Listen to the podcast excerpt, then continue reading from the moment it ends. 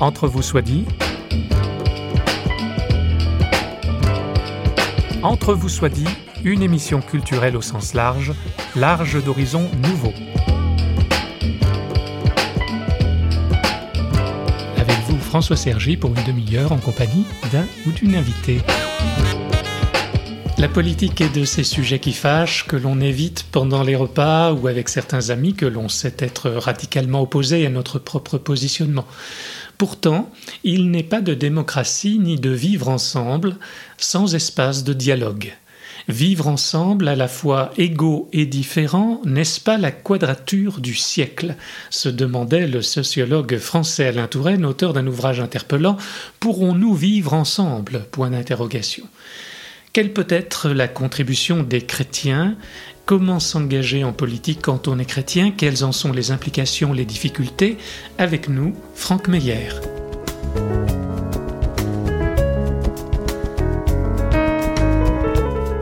Franck Meyer est maire d'une petite commune, Sotteville-sous-le-Val, commune de quelques centaines d'habitants, en Haute-Normandie, près de Rouen.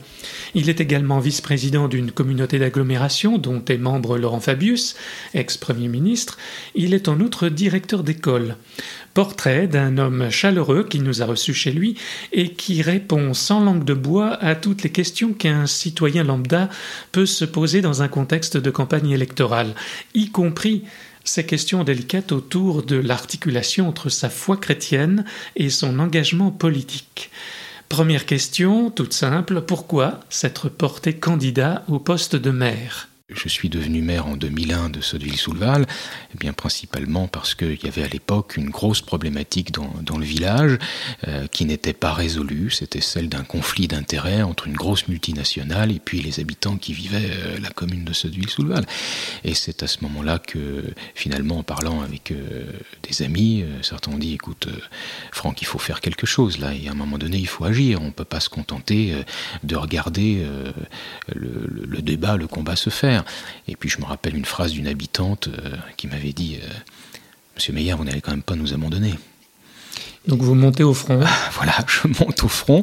Et ma première mission va être une mission de, euh, de conciliation, dans un moment où euh, c'est pratiquement une guerre ouverte.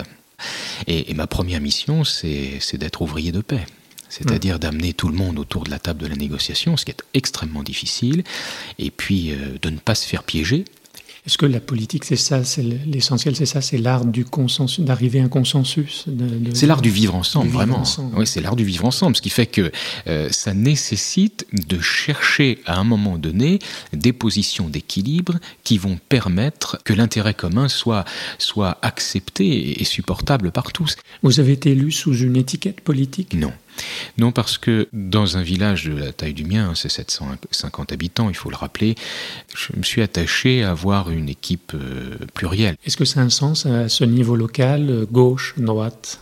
Moi, je ne pense pas que c'est un sens euh, primordial. Ça peut avoir un sens quand il y a des discussions qui vont s'orienter dans une distance euh, plus éloignée que le niveau local, par exemple des décisions qui vont affecter des positions au sein d'une grande agglomération comme celle à laquelle ma commune appartient.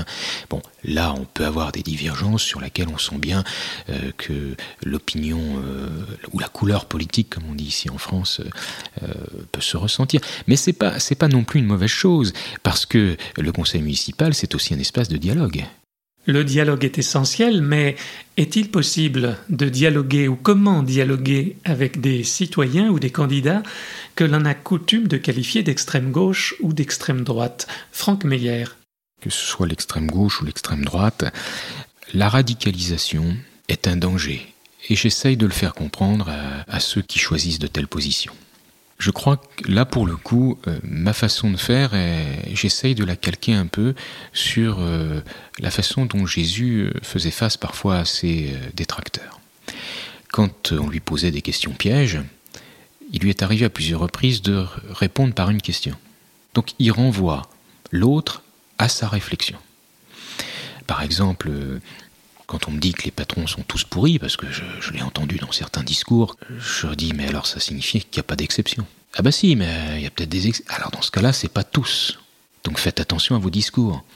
si on me dit euh, dehors les étrangers, et je me dis, est-ce que tu peux t'imaginer un jour être étranger quelque part? Ou est-ce que ça t'est déjà arrivé? Quel est ton sentiment alors? Mais si demain je le suis, quelles sont mes attentes alors? Mes besoins humains? Bon bref, donc c'est répondre à une interpellation parfois par un questionnement. Pour contraindre l'autre aussi à, réfléchir, c'est ça le débat. Et le débat politique, c'est justement cela. C'est amener un questionnement. Parce que toute décision à prendre ou tout engagement sociopolitique est complexe et particulièrement difficile. Celui qui me dit que gouverner c'est simple, je ne le crois pas. Alors on a besoin de la pluralité, justement, euh, dès lors qu'on exerce une gouvernance. Mais est-ce qu'on peut être élu sans, sans, une base arrière, sans être euh, adhérent d'un parti politique? Là, je crois aussi que tout dépend des échelons. Hein, moi, j'ai été adhérent d'un parti, hein, j'ai été membre de l'UDF, je ne suis pas carté, comme on dit euh, aujourd'hui à l'heure qu'il est, je suis centriste hein, de, de, de, sensibilité politique, c'est très clair. Maintenant, j'ai des, relations politiques, c'est certain. Euh, J'entretiens des relations politiques, je, garde des contacts. J'appartiens aussi à des groupes de, réflexion de travail au sein de l'agglomération à laquelle j'appartiens. Là, on est obligé de se positionner en termes de groupe politique. Euh, il y a un travail qui est mené tout à fait différemment par rapport à celui que je peux euh, mettre en œuvre au, au sein de mon village. Bon, moi, j'ai pas honte d'appartenir ou de, à un groupe politique particulier. C'est même, je pense, enrichissant, mais là, il faut se méfier du côté euh, restrictif d'une appartenance. Je peux faire une mise en garde euh, que j'essaye d'appliquer pour moi-même, mais que je conseille à d'autres. C'est que, quel que soit le groupe auquel on se rattache, ou on appartient, ou qu'on fréquente plus, euh, c'est une erreur que d'oublier les autres. Donc il faut savoir garder le contact.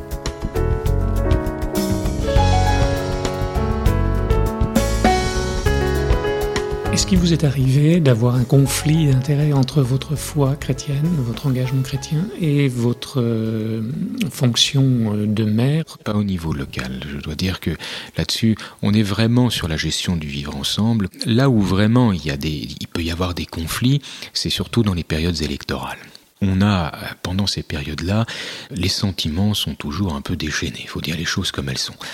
Et là-dessus, j'essaye d'être extrêmement vigilant j'ai une règle, là pour le coup, qui rentre en conflit peut-être avec les pratiques, mais que j'essaye de mettre en œuvre, c'est euh, de ne pas rendre le mal pour le mal. C'est très difficile, hein, mais moi j'apprécie beaucoup, même si je la trouve terrible, la béatitude du politicien. Heureux serez-vous quand on dira faussement de vous. Jésus dit ça dans Matthieu 5, hein, vous savez, les béatitudes. Et une des béatitudes, c'est Heureux serez-vous quand on dira faussement de vous. C'est-à-dire qu'on dira des choses finalement qui ne sont pas vraies. Euh, c'est une béatitude, euh, j'avoue que j'ai un peu de mal à vivre, mais en période électorale, il y a toujours de ces, malheureusement, de ces petites phrases qui sont blessantes, etc. Donc là, moi, j'essaye, et je l'ai toujours dit aux équipes qui sont avec moi, je veux que ce principe soit respecté. On ne rend pas le mal pour le mal. Et je me suis aperçu alors d'expérience que c'est un très bon principe parce que ça évite énormément les escalades de violence verbale.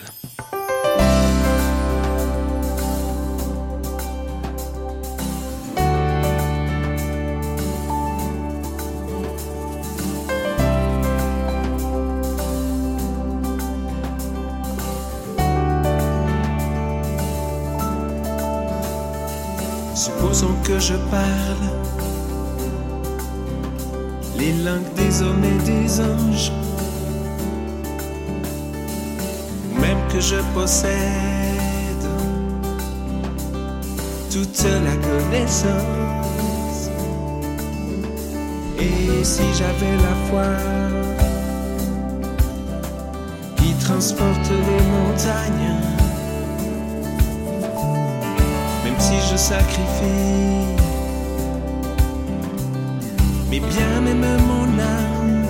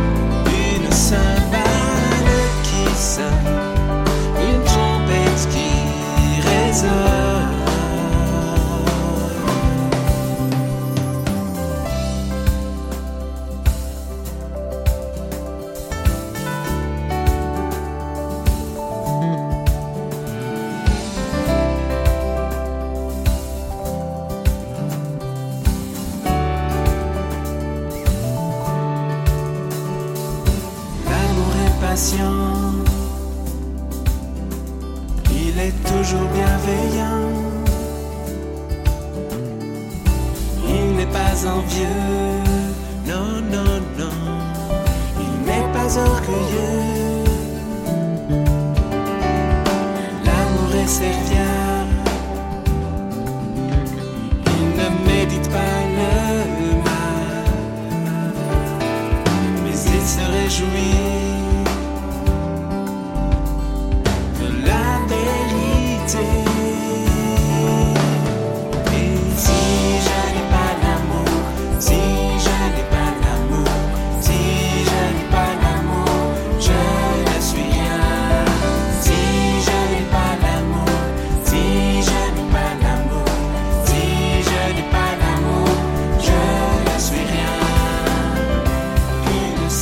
Des médias ou des politiques, qui manipulent qui? Il est certain qu'on ne fait pas de la politique comme du temps des Romains ou de la quatrième République. Certes, il y a toujours des agoras où s'expriment des opinions, où les candidats font valoir leurs programmes, leurs solutions, mais force est de constater que l'espace public est comme filtré, traversé par les écrans médiatiques. Et qui dit écran dit image, qui dit image dit risque de déconnexion avec la réalité du terrain. Franck Meyer met en garde, puis répond en cette fin d'entretien à la question de savoir si les chrétiens font des meilleurs politiciens ou si des partis chrétiens spécifiques se justifient. C'est extrêmement périlleux. Parce que nous sommes dans une société hyper médiatisée et que une des contraintes, me semble-t-il, de la médiatisation telle qu'on la vit aujourd'hui, c'est celle de la simplification, parfois même à outrance. C'est-à-dire que d'un entretien d'une demi-heure, par exemple, comme celui que nous pouvons avoir, vous pourriez n'en sortir que deux mots. Et là, je dois reconnaître que le travail aussi des journalistes là-dessus est extrêmement difficile. Parce qu'il y a une déontologie dans ce métier, comme dans tout autre métier, et qu'il y a des moments, euh, on doit tous se demander, mais ce que je suis en train de dire, ce que je suis en train de faire, que ce soit du, du point de vue du journaliste ou du point de vue du politique, comment ça va être compris? On le sait très bien. Il y a une différence entre ce que je veux dire, ce que je dis, ce que l'autre entend et ce qu'il comprend. Bon, et cet écart-là, il peut parfois être énorme. Quand avant, il y avait dans un village, et il y a toujours ce que moi j'appelle radio-village, c'est-à-dire les petits cancans, tu sais, le père machin, tu- toujours eu, voilà, il y a toujours eu. Bon, euh, mais là, on est dans du village global, c'est-à-dire que ça va être repris, transmis, envoyé par Internet, et puis euh, ça va faire le tour de la Terre en, trois jours. Et, là, effectivement, ça donne une fragilisation particulière au pouvoir politique. Moi, c'est quelque chose qui m'inquiète. Alors là, c'est c'est plutôt du côté de la réflexion en termes de philosophie politique. Je crains, je crains qu'on ne soit aujourd'hui tombé dans un premier souci de communication, là où le premier des soucis du, politique était celui de l'action. Peut-être aujourd'hui, il importe moins de savoir euh, ce que je fais que ce que l'on dit sur ce que j'ai fait. Et là, c'est, à mon sens, c'est dangereux. Une fragilisation de notre démocratie, de la démocratie. Moi, je trouve qu'il y a, il y a toujours eu, hein, d'abord, de toute façon, la démocratie, c'est, quelque chose qui est fragile parce que qui peut être sans cesse euh, remis en cause bah, par les, le peuple lui-même. Moi, j'apprécie une petite phrase de Montesquieu qui dit que quand on donne à quelqu'un euh, sa confiance, euh, on sait ce qu'on donne, mais quand en plus on y ajoute les honneurs et le pouvoir, on ne sait pas comment ils vont être exercés. Et la politique, enfin la démocratie, en tout cas la, démocratie, euh, c'est un acte de foi. Mais complètement. Dire, vous votez, mais vous votez pour quelqu'un et vous espérez qu'il tiendra ses promesses. hein. Toute personne politique, quand elle fait campagne, va promettre des choses, elle se garantit sur quoi? On l'a vu euh, à maintes reprises. hein. Les circonstances internationales font que parfois, au niveau d'un pays, on ne peut pas du tout mettre en œuvre ce qu'on avait dit qu'on l'en ferait.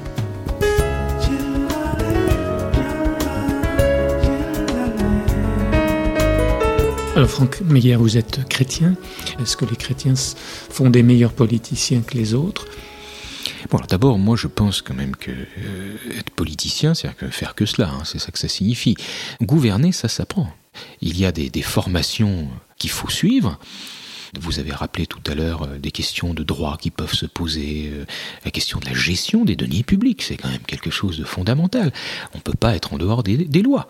Et puis ensuite, la question des rapports humains au sein d'une république, là aussi, il y a une constitution, il y a des règles, en période électorale, il y a des règles, hein, et ces règles sont, sont là pour réguler précisément. Donc euh, je crois que la première qualité du gouvernant, bah, c'est celui qui s'est préparé à y être, hein.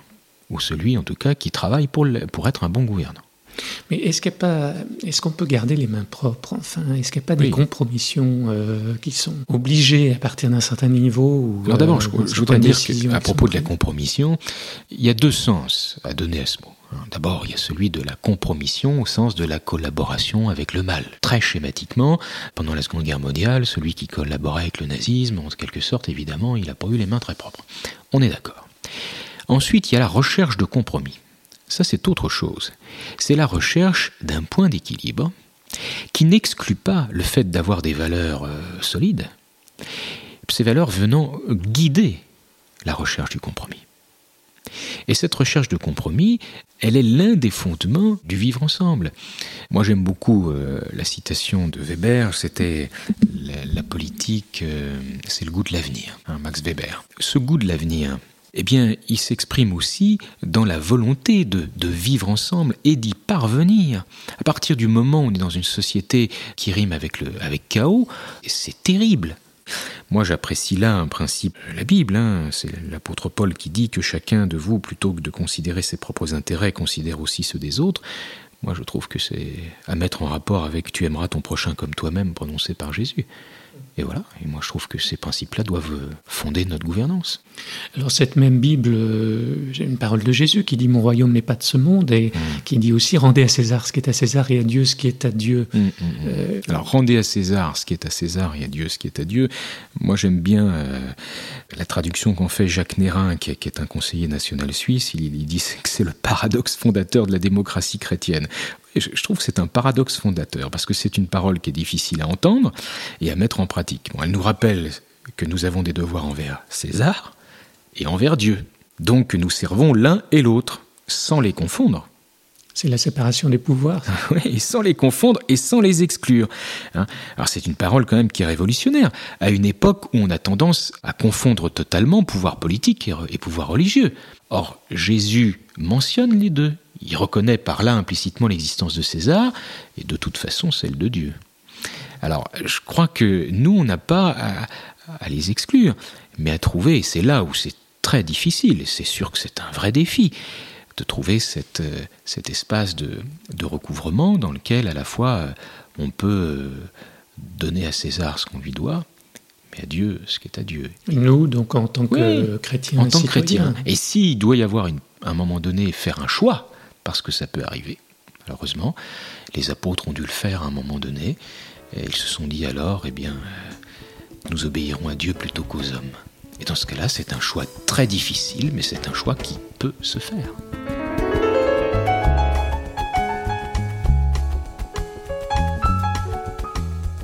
Est-ce que vous êtes pour la, la- la création de partis euh, chrétiens? Alors là aussi, moi, je vais vous faire une réponse de Normand. Après tout, j'ai le droit, je suis Normand. Je ne suis pas contre. Mais vous n'êtes pas pour. Alors ne me faites, alors là, vous voyez, c'est typique. Ne me faites pas dire ce que je n'ai pas dit. Voilà, parce que vous comprenez bien que euh, si je dis je ne suis pas contre, euh, c'est que je pense que tout est à remettre dans son contexte, comme toujours. Euh, D'abord, moi, Nos amis suisses euh, voilà. ont leur parti. mais même en France, en France, il y a deux partis d'obédience chrétienne. Et puis, c'est pas du tout une mauvaise chose qu'il y ait deux partis d'obédience chrétienne. Mais là, moi, je, je suis plutôt sur une position qui est proche de Jacques Ellul, qui dit qu'il n'y a pas de parti chrétien. Dans le sens où le christianisme, c'est un choix de vie, c'est un choix personnel. Autant je dis, bah, il y a des chrétiens, autant de partis chrétiens. C'est un parti qui se revendiquerait peut-être de l'imprimatur du Christ pour ses programmes électoraux, etc. Euh, non, ça ne me paraît pas concevable. hein. Par contre, que des chrétiens se retrouvent au sein d'un parti euh, pour partager, pour réfléchir à leur engagement social, leur engagement politique, pour faire des propositions de société ou d'apporter des réponses euh, à la vie en, en société, mais oui, Mais dans ce cas-là, il n'y a pas de souci. d'ailleurs qui seraient de sensibilité de droite, de Mais gauche, bien entendu, d'écologie. Bien entendu. Euh, D'ailleurs, vous savez, euh, je trouve que la bipolarisation, parfois à outrance, hein, vraiment de notre vie politique, elle est dommageable. hein. Nous devrions avoir davantage ce que j'appelle de majorité circonstanciée. Ça, c'est le centriste qui parle. Ah bien oui, sûr. mais complètement. Mais ça vous dégoûte pas, pour finir, euh, la politique Enfin, euh, Vous savez, je crois qu'il n'y a aucun métier, aucune fonction, aucune tâche qui soit aisée. Et c'est justement parce que la tâche n'est pas aisée qu'on doit savoir puiser dans euh, des ressources de foi, de se dire qu'est-ce que je crois? Là, je vais devoir décider. Mais qu'est-ce que je crois? Sur quoi je me fonde pour appuyer mes décisions? Pensez-vous que pour Joseph, pour prendre un exemple biblique, qui se trouvait euh, Premier ministre euh, en Égypte, euh, c'était facile de faire le choix d'accueillir une euh, famille nomade sur son territoire? Pensez-vous que c'était facile quand en plus cette famille nomade, c'était ses propres frères qui l'avaient trahi? Il était en position de force. Il pouvait les écraser comme des mouches. Mais intérieurement, il a dû se dire sur quoi je me fonde? Où va être le fondement de mon action Et là, je crois que c'est extrêmement important. Alors, dégoûter, ben, il y a des fois où c'est extrêmement dur, et puis je pense qu'il y a des fois où peut-être, euh, quand on ne peut plus, ben, on doit s'arrêter. hein. Il, faut, il faut connaître ses propres limites. Au final, nous avons demandé à Franck Meyer de réagir par rapport à ce que l'on a qualifié de printemps arabe, ces mouvements de contestation, ces révoltes ou révolutions qui ont agité ou agitent encore plusieurs pays, des populations en mal de liberté et de démocratie. Et on ne terminera pas cet entretien sans oser demander à notre invité comment ou pourquoi il est devenu chrétien, quelle foi l'anime. Franck Meyer, c'est à vous.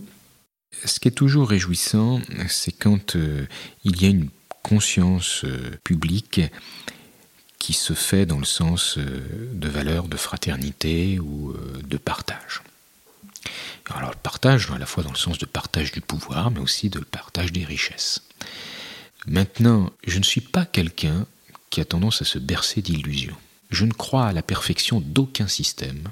Je ne crois à la complète véracité d'aucun programme politique. Toute organisation a son talon d'Achille.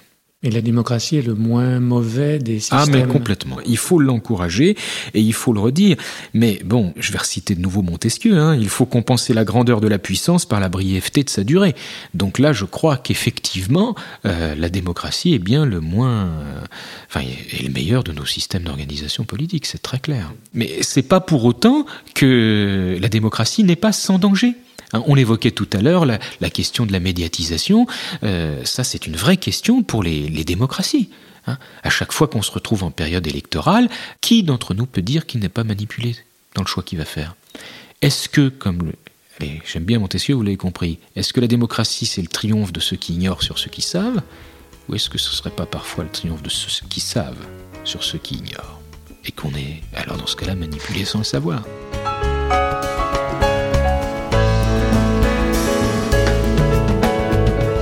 Et je crois que c'est toujours aussi important de savoir où sont ses racines et où sont ses valeurs.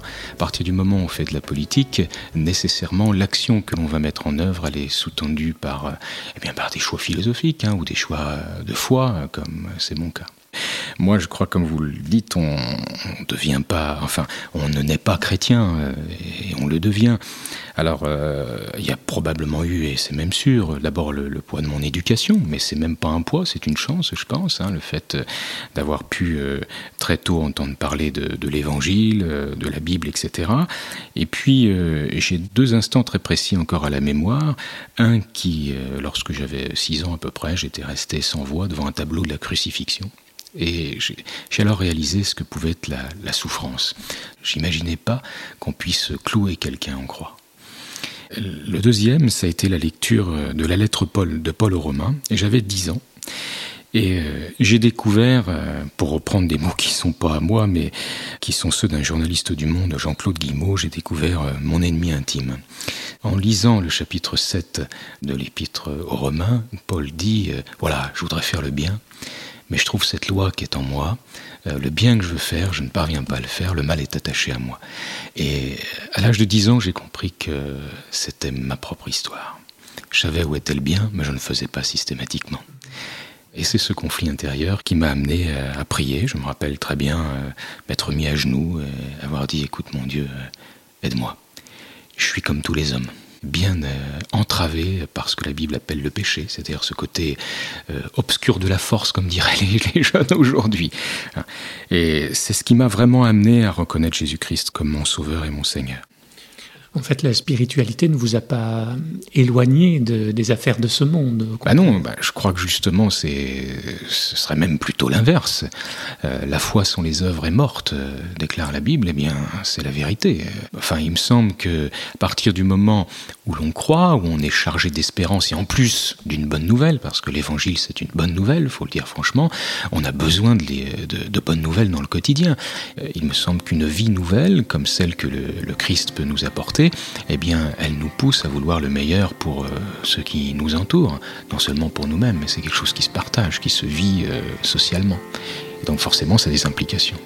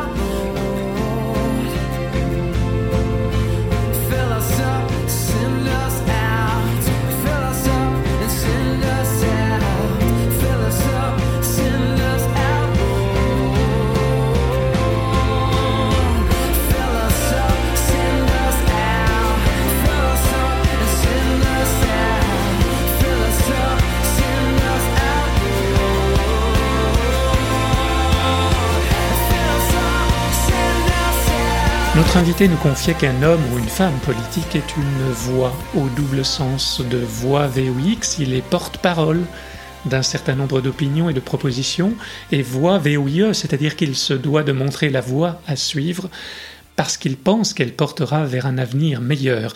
Si des chrétiens peuvent faire entendre leur voix, eh bien tant mieux car notre conviction est qu'il n'y a pas de meilleur chemin ouvert par celui qui incarne un Dieu d'amour. Au revoir et à bientôt dans Entre vous soit dit, une émission signée Radio Réveil.